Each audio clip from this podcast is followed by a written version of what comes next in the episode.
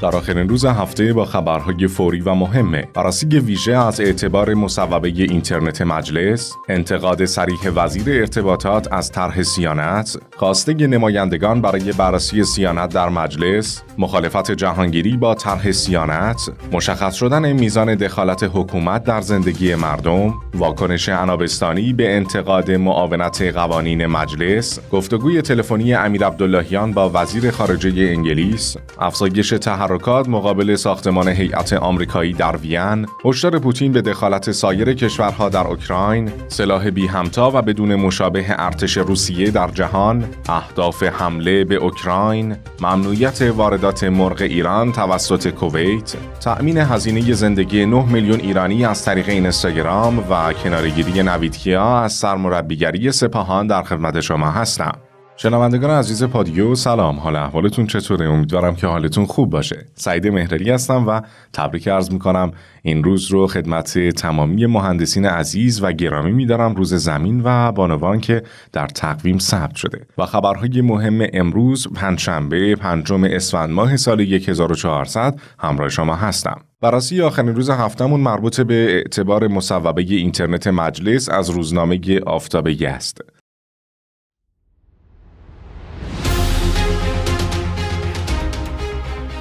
تصویب طرح سیانت از حقوق کاربران در فضای مجازی اون هم در گیرودار بررسی لایحه‌ای بودجه 1401 شوخی تلخی بود که اعضای کمیسیون مشترک این طرح روز شنبه ما مردم کردند این مصوبه که با 18 رأی تصویب شد با واکنش‌های منفی و انتقادات بیشماری در فضای مجازی مواجه شد. تا جایی که تعدادی از نمایندگان مجلس با امضای نامه‌ای به هیئت رئیسه مجلس خواستار لغو بررسی طرح سیانت در کمیسیون مشترک و بازگشت طرح به صحنه مجلس شدند. همون زمان غلامرضا نوری عضو کمیسیون مشترک طرح حمایت از کاربران در فضای مجازی هم مدعی شد پیامکی برای اونها ارسال شده که ظرف 45 دقیقه برای تصمیم گیری در طرح سیانت در این کمیسیون شرکت کنند. جالبه که حتی معاونت قوانین مجلس شورای اسلامی هم در نامه‌ای به رئیس کمیسیون مشترک با استناد به آیین نامه داخلی مجلس و با توجه به تغییر محتوایی که در این طرح صورت گرفته رأیگیری در خصوص کلیات این طرح در کمیسیون مشترک رو فاقد اعتبار دونست. محمد باقر قالیباف رئیس مجلس از هیئت رئیسه خواست بررسی لایحه بودجه را در دستور کار صحنه علنی مجلس قرار بدن. طبق نوشته آفتاب یزد قالیباف به هیچ یک از تذکرات هم پاسخ نداده و هیچ اظهار نظری در مورد رأی معاونت قوانین مجلس مبنی بر ابطال تصویب کلیت طرح سیانت از فضای مجازی نکرده.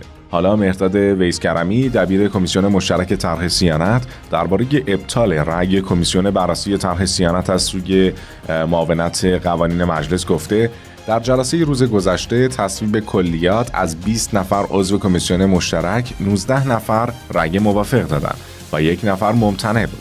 آقای رشیدی هم که جنجال رسانه ای ایجاد کردن اصلا عضو کمیسیون نیستند. من تعجب می‌کنم که از ظهر روز گذشته که جلسه برگزار و کلیات تصویب شد تازه شب گذشته نامه دادن ویس کرمی در پاسخ به این پرسش که با ابطال این طرح توسط معاونت قوانین مجلس روندکار این طرح به چه صورت پیش خواهد رفت تاکید کرد طبق اصل 85 قانون اساسی این طرح به کمیسیون مشترک واگذار شده و صفر تا صد این تصمیم با کمیسیونه و این نام تأثیری در روند کار نداره چون در نهایت کمیسیونه که در مورد جزئیات و کلیاتش تصمیم می‌گیره. به نظرم رسانه‌ای کردن این نامه کار چندان جالبی نبود چرا که بعضی از مسائل باید در درون مجلس پیش بره. نعمت احمدی وکیل دادگستری در این رابطه اعلام کرد. معاونت قوانین مجلس درست میگه که مصوبه فاقد اعتباره. چون روال مجلس در 43 سال گذشته اینطور بوده که وقتی مجلس وارد بررسی لایحه بودجه میشه نباید به هیچ موضوع دیگه ای رسیدگی کنه. حالا در اوج رسیدگی مجلس به لایحه بودجه به یک باره مصوبه پرحاشیه سیانت در کمیسیون تخصصی تصویب میشه. چنین چیزی تاکنون سابقه نداشته. اما با این همه معاونت قوانین مجلس این اختیار رو نداره که مصوبه رو ابطال کنه. در حال حاضر تنها راه اینه که رئیس مجلس شورای اسلامی با توجه به نظر معاونت قوانین مجلس طرح سیانت را از زیل اصل 85 قانون اساسی خارج کنه تا در صحن علنی مجلس مورد بررسی قرار بگیره. در غیر این صورت طرح تصویب شده به شورای نگهبان میره و باید منتظر نظر شورای نگهبان در مورد اون باشیم. شنوندگان عزیز بریم سراغ اولین خبر داخلی امروز. ایسا زارعپور وزیر ارتباطات با انتقاد از طرح سیانت گفت این طرح همچنان مشکلات اساسی داره به همین خاطر از نمایندگان مجلس درخواست می‌کنم در بررسی اون دغدغه‌های مردم و کسب و کار اونها را هم در نظر بگیرند معین الدین سعیدی نماینده مجلس در خصوص خواسته بسیاری از نمایندگان برای بررسی طرح سیانت در صحن مجلس گفت با توجه به های جدی که در جامعه نسبت به این طرح وجود داره 160 تن از نمایندگان بر اساس ماده 167 آیین نامه داخلی مجلس از رئیس مجلس خواستند که این طرح از دستور کمیسیون مشترک خارج و دوباره در صحن علنی مورد بررسی قرار بگیره. جهانگیری معاون اول رئیس جمهور در دولت‌های 11 و 12 با انتقاد از اقدام مجلس علیه اینترنت گفت چه حرفی تا ما با یه پدیده جدید روبرو میشیم فوری فکر می‌کنیم این پدیده جدید با خودش یک عوارض سیاسی اجتماعی جدی داره ما باید ممنوش بکنیم. چرا از اینجا درس عبرت نمی‌گیریم؟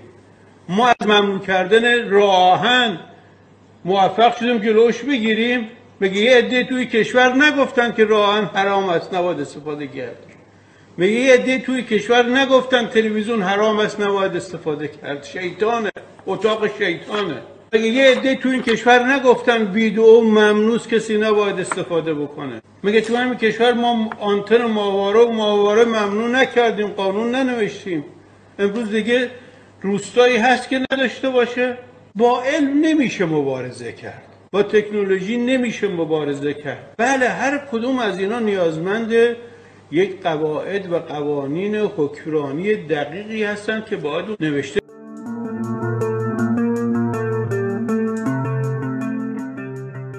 علی لاریجانی رئیس پیشین مجلس نسبت به مشخص شدن میزان دخالت حکومت در زندگی مردم تاکید کرد. سوال مهم اینه که میزان و چگونگی دخالت حکومت در امور مردم رو مشخص کنیم. یعنی باید ببینیم حکومت ها در چه جاهایی می‌تونن در امور مردم دخالت کنن و در چه قسمت هایی حق دارن این کار رو انجام بدن. به عنوان مثال من وقتی در وزارت ارشاد بودم ملاحظه کردم دستگاه دولتی تصمیم گرفته ویدیو رو ممنوع کنه برای مردم اما مردم می‌خواستن با دوربین زندگی و خاطراتشون رو به تصویر بکشن. من در زمان هیچ دلیلی برای اینکه حکومت حق داره چنین ممنوعیتی به وجود بیاره رو نمی‌دیدم و به همین دلیل هم این دستور رو لغو کردم و از این نمونه هم خیلیه. لاریجانی در ادامه گفت گاهی ممکنه یک قاضی محدودیت هایی برای زندگی مردم به وجود بیاره. اگه این حدود از نظر مبانی مشخص نباشه افراد ممکنه با حسن نیت هم اشتباه کنن. لذا چارچوب های دخالت حکومت در امور مردم و چگونگی اون یک سوال فوق العاده مهمه.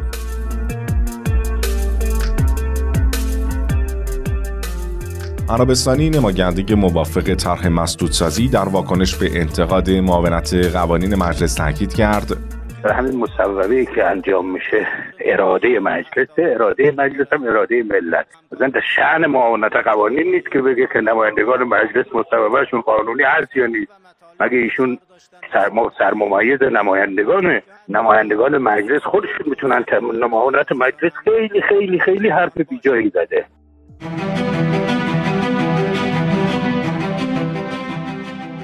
عزیزان همراه بریم سراغ اولین خبر بین المللی امروز.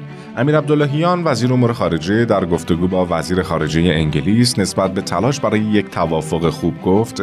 در این گفتگوها به پیشرفت‌های خوبی رسیده ایم هیئت های مذاکره کننده در وین هم سخت در تلاش هستند تا به یک توافق خوب دست یابند.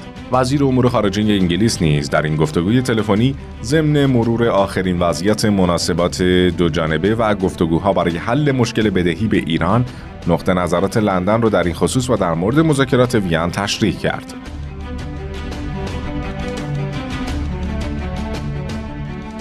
تحرکات امنیتی مقابل هتل ایمپریال محل استقرار هیئت آمریکایی در وین افزایش یافته. علاوه بر خودروهای سفارت آمریکا خودروی پیشران پلیس و تعدادی مامور امنیتی هم مقابل ایمپریال مستقر هستند. افراد آشنا با فضای مذاکرات معتقدند استقرار خودروی پیشران پلیس نشانگر حضور مقام عالی رتبه در ساختمان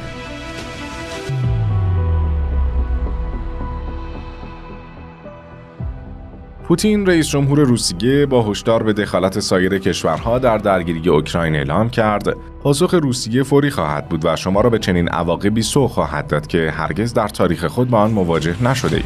ما برای هر گونه تحول وقایع آماده ایم. تمام تصمیمات لازم در این زمینه اتخاذ شده.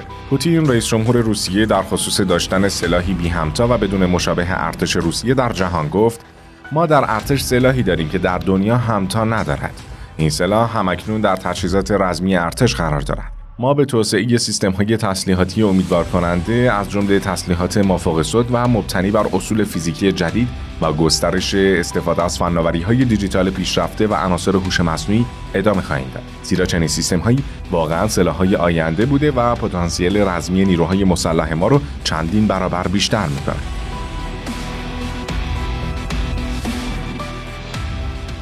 وزارت دفاع روسیه در خصوص اهداف حمله به اوکراین اعلام کرد ارتش روسیه به عنوان بخشی از عملیات جاری در اوکراین به تأسیسات نظامی اوکراین حمله می‌کنه.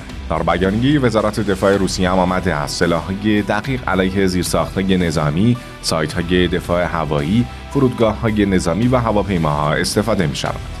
آقای مهرالی سلام خدمت شما و همه شنوندگان عزیز پادیو. فاطمه سادات حاج جوادی هستم و در رابطه با آغاز جنگ روسیه با اوکراین یک گفتگوی تلفنی داریم با آقای علی بیگدلی کارشناس روابط بین الملل آقای بیگدلی سلام. در ابتدا خیلی ممنونیم که وقت شریفتون رو در اختیار ما قرار دادین. لطفا بفرمایید که از نظر شما به عنوان کارشناس روابط بین الملل چرا اوکراین برای روسیه و پوتین اینقدر اهمیت داره؟ ببینید در دهه دوم بعد از فروپاشی اتحاد شوروی یعنی سال 1991 اروپایی ها از دو تا مسیر روسیه رو تحت فشار قرار دادن. یکی از طریق گسترش اتحادیه اروپا بود که خیلی گسترش پیدا کرد در اروپای شرقی. و مسئله دوم مسئله گسترش ناتو بود به تا دیواره های روسیه. روسیه هم گهگاهی این اعتراض رو به ناتو میگرد ولی ناتو توجهی به پیشنهادهای روسیه نمی‌کرد. تا اینکه الان دیگه با توجه به اینکه اون کودتایی که در سال 2014 در اوکراین اتفاق افتاد و اون انقلاب مخمنی رخ داد با حمایت آمریکا و طرفدار روسیه که برکنار رفت این آقای زرنسکی که طرفدار غرب هستش اومد حاکم شد. روسیه نسبت به اوکراین و حرکت های آقای زرنسکی این مقدار حساسیت به خرج داد و همیشه در مثلا در انتظار یک موقعیتی بود تا بتونه جلوی عضویت اوکراین رو در ناتو بگیره. تو این نقطه اختلاف از اینجا آغاز شد که البته باید بگم همون سال 2014 که اون انقلاب مخملین در اوکراین اتفاق افتاد و روسیه رفت شبه جزیره کریمه را گرفت که جزو خاک اوکراین بود. از اونجا روسان دست به چنین واکنشی زدن در برابر ایجاد یک حکومت طرفدار غرب که زلنسکی هستش روسا رفتن کریمه رو گرفتن و از طرف دیگه این دوتا منطقه که در انعام بسرش جنگ هستش یعنی منطقه لوکانسک و دونسک. اینا منطقه روسی نشین از گذشته های دور منطقه تحت نفوذ روسیه بوده. متوجهت جغرافی های سیاسی الان جزو خاک روسیه هستش. و این دوتا منطقه یعنی, یعنی همین لوکانسک و دونسک بارها از روسیه خواستن که بیان زمینه خاک روسیه بشن. تا روسیه به خاطر فضای بینالمللی دست به این اقدام نزد. الان که این مثلا من دو تا منطقه روس نشین آمدن خود مختاری خود اینم بگم که در همون سال 2014 این کنفرانس چیز کنفرانس میسک با مشارکت اوکراین روسیه آلمان و فرانسه تشکیل شد و قرار شد که در اساس تصمیمات مینسک به این دو تا منطقه یعنی هم دو تا منطقه که الان اسمشو بردن یک خودمختاری داخلی داده بشه با توجه به اینکه تقریبا همشون روس نژاد هستن. منتها حکومت زلنسکی تن به این کار نداد و یک مقداری رفتار خشنتری نسبت به اینا عمل می‌کرد.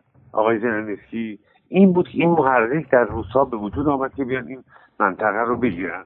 بنابراین الان به این دلیل علت هست که هم به خاطر جلوگیری از عضویت اوکراین در ناتو و هم به خاطر اینکه این منطقه روسی نشین تحت فشار حکومت مرکزی اوکراین هستش روسیه تحت تاثیر این دوتا عامل تحریک شده به اینکه این مناطق رو بگیره. هنوز جنگ خیلی گسترش پیدا نکرده به خاک اصلی اوکراین بیشتر اختلاف و جدل بر سر همین دوتا منطقه است. خیلی ممنونم و اینکه به نظر شما شروع این جنگ می‌تونه تاثیر روی روند مذاکرات داشته باشه؟ روند مذاکرات نه نمی‌تونه داشته باشه. میگم همه جنگ به تمام ایارش که روسیه قصد تصرف همه اوکراین داشته باشه همچون اتفاق نیفتاده بیشتر جنگی است که بین نیروهای نظامی اوکراین و این دوتا منطقه یعنی لوکانس و دونسک اختلاف به وجود آمده. روسا در حمایت از این دوتا منطقه دارن با نیروهای اوکراین زد و خود می‌کنن. هنوز بحث حمله روسیه به سرزمین اصلی اوکراین هنوز مطرح نیستش. و اینکه آیا اروپا برای جنگ گاز با روسیه بر سر اوکراین آماده است؟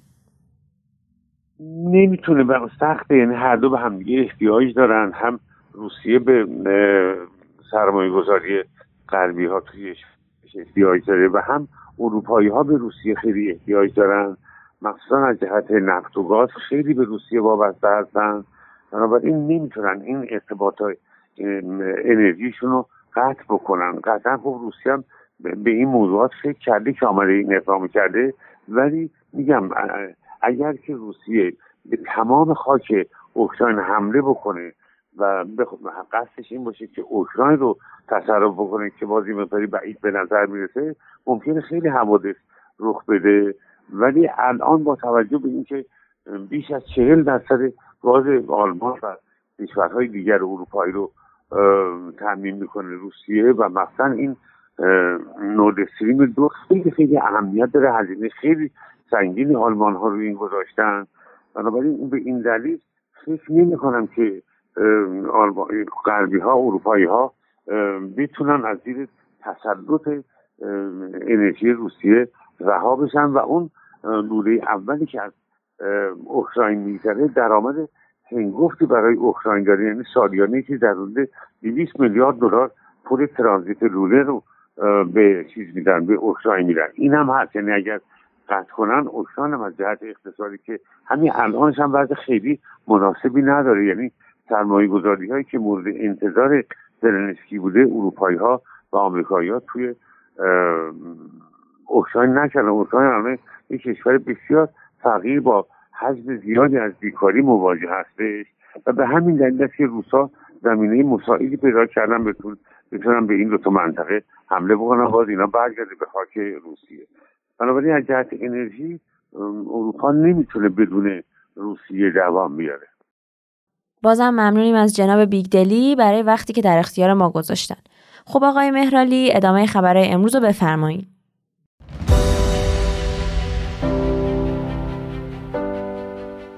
یوسفی رئیس انجمن پرورش دهندگان مرغ گوشتی در خصوص ممنوعیت واردات مرغ ایران توسط کویت اعلام کرد.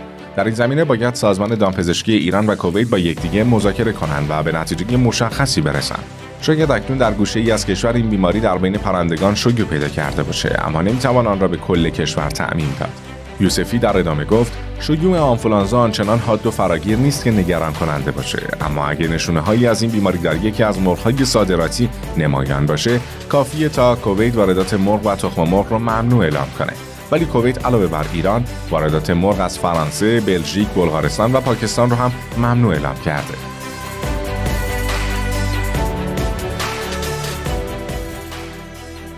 بریم سراغ خبر فناوری و تکنولوژی امروز. طبق آمار کاربران ایرانی اینستاگرام به 48 میلیون کاربر رسیده. بررسی نشون میده تعداد زیادی از صفحات به فعالیت های تجاری اختصاص دارند که عمدتا متعلق به کسب و کارهای خانگی، بومی و غیر رسمی هستند و ارتزاق تعداد زیادی از خانوارها حالا به وجود اینستاگرام گره خورده. در سال گذشته بیش از یک میلیون و هزار کسب و کار در اینستاگرام فعالیت داشتند که حداقل 200 هزار کسب و کار بزرگ و متوسط و 500 هزار کسب و کار استانی و بومی رو شامل می شدن. در حال حاضر هم هر کدوم از این صفحات منبع درآمد ماهانه یک یا چند نفره. در این بین یک میلیون صفحه هم در اینستاگرام وجود داره که درآمد حداقلی دارن. اصلی ترین حوزه های کسب و کار در اینستاگرام به ترتیب اولویت عبارتند از پوشاک، آرایشی و بهداشتی، مشاوره و خدمات، لوازم منزل و کسب و کارهای مرتبط با آن و در آخر هم مواد غذایی.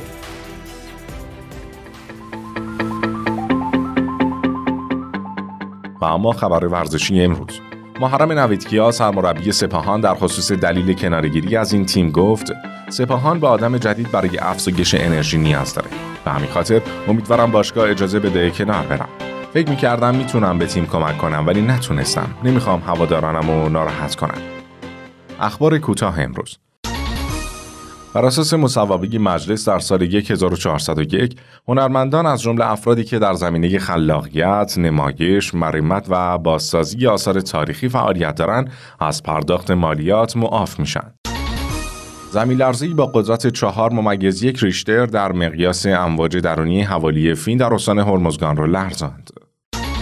همزمان با تصمیم شورای امنیت ملی اوکراین برای اعلام وضعیت اضطراری در این کشور، پارلمان اوکراین نیز پیشنویس قانونی را تصویب کرد که به شهروندان اجازه حمل سلاح گرم و دفاع از خودش را میده.